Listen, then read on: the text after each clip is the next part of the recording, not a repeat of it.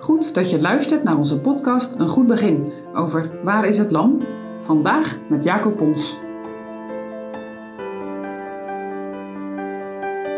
Vandaag denken we na over het thema oorlog tegen het lam. En we lezen Openbaring 17, vers 9 tot en met 14. Hier is het verstand dat wijsheid heeft.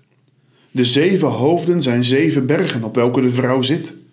En het zijn ook zeven koningen. De vijf zijn gevallen en de een is en de ander is nog niet gekomen. En wanneer hij zal gekomen zijn, moet hij in weinig tijds blijven.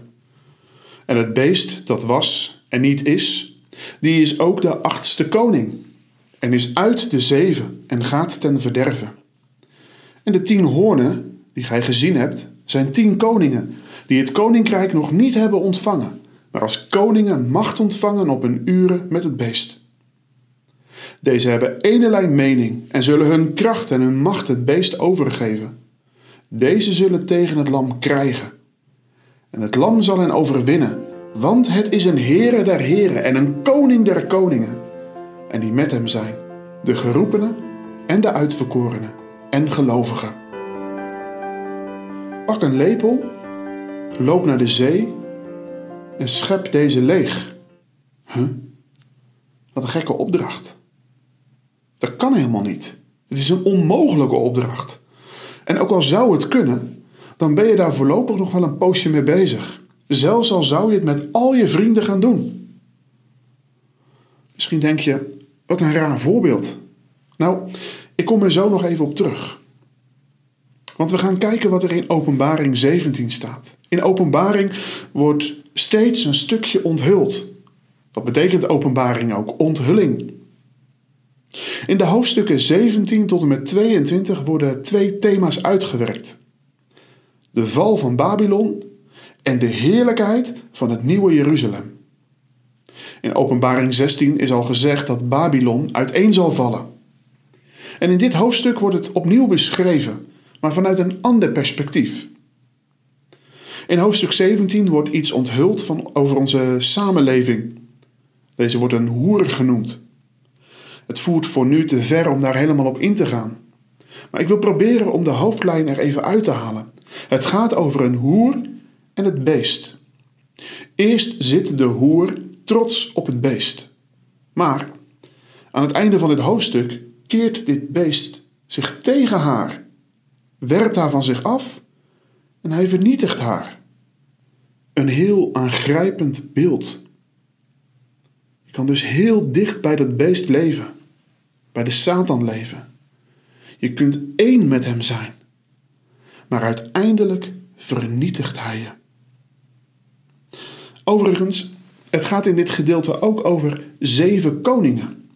Ze slaan de handen ineen tot een bondgenootschap om met elkaar tegen het lam en tegen zijn volgelingen te strijden en hen te verslaan.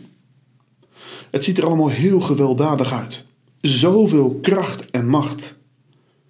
En toch, ook al ziet het er heel krachtig uit, toch zal het geen echte strijd zijn. Heb je gehoord wat Johannes daarover schrijft? Het staat in de Bijbel tussen haakjes. Johannes voegt die zin ertussen, alsof dat het vanzelfsprekend is dat er geen strijd zal zijn. Hij schrijft, want het is een Heere der heren en een koning der koningen. De strijd tegen het lam is ten diepste geen strijd, want hij zal alles overwinnen. Nee, hij heeft alles al overwonnen.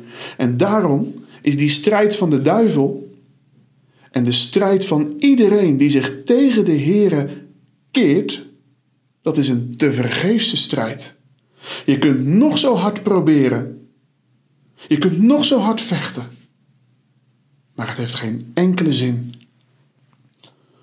Maar dan staat er nog iets bijzonders. Want het lam zal overwinnen en de volgelingen van het lam zullen in die overwinning delen. Zij die samen met hem zijn, geroepenen, uitverkorenen, gelovigen. In de King James staat hiervoor het woord faithful. Je zou dus kunnen zeggen dat het gaat om getrouwe, om trouwe volgelingen van het lam. Ze zijn in alles beproefd geweest. De grote verdrukking. Maar hij behaalt niet alleen de overwinning. Ik moet denken aan wat Paulus aan Timotheus schrijft. Indien wij verdragen, en je kan dat woord ook vertalen met volharden, wij zullen ook met hem heersen. Indien wij hem verloochenen, hij zal ons ook verloochenen. Aangrijpende werkelijkheid. Strijd jij nog mee aan de kant van het beest? Dat is een strijd tegen het lam.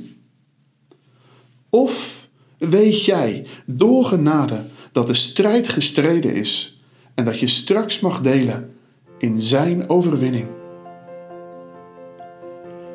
Weet je nog van die opdracht? Schep de zee leeg met een lepel.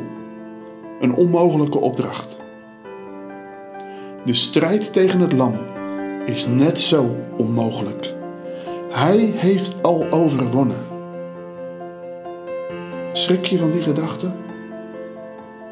Of is deze gedachte voor jou tot troost? Heb jij de nieuwe podcast al gevonden? Zoek op danielonline.nu in jouw podcast-app en kies voor abonneren.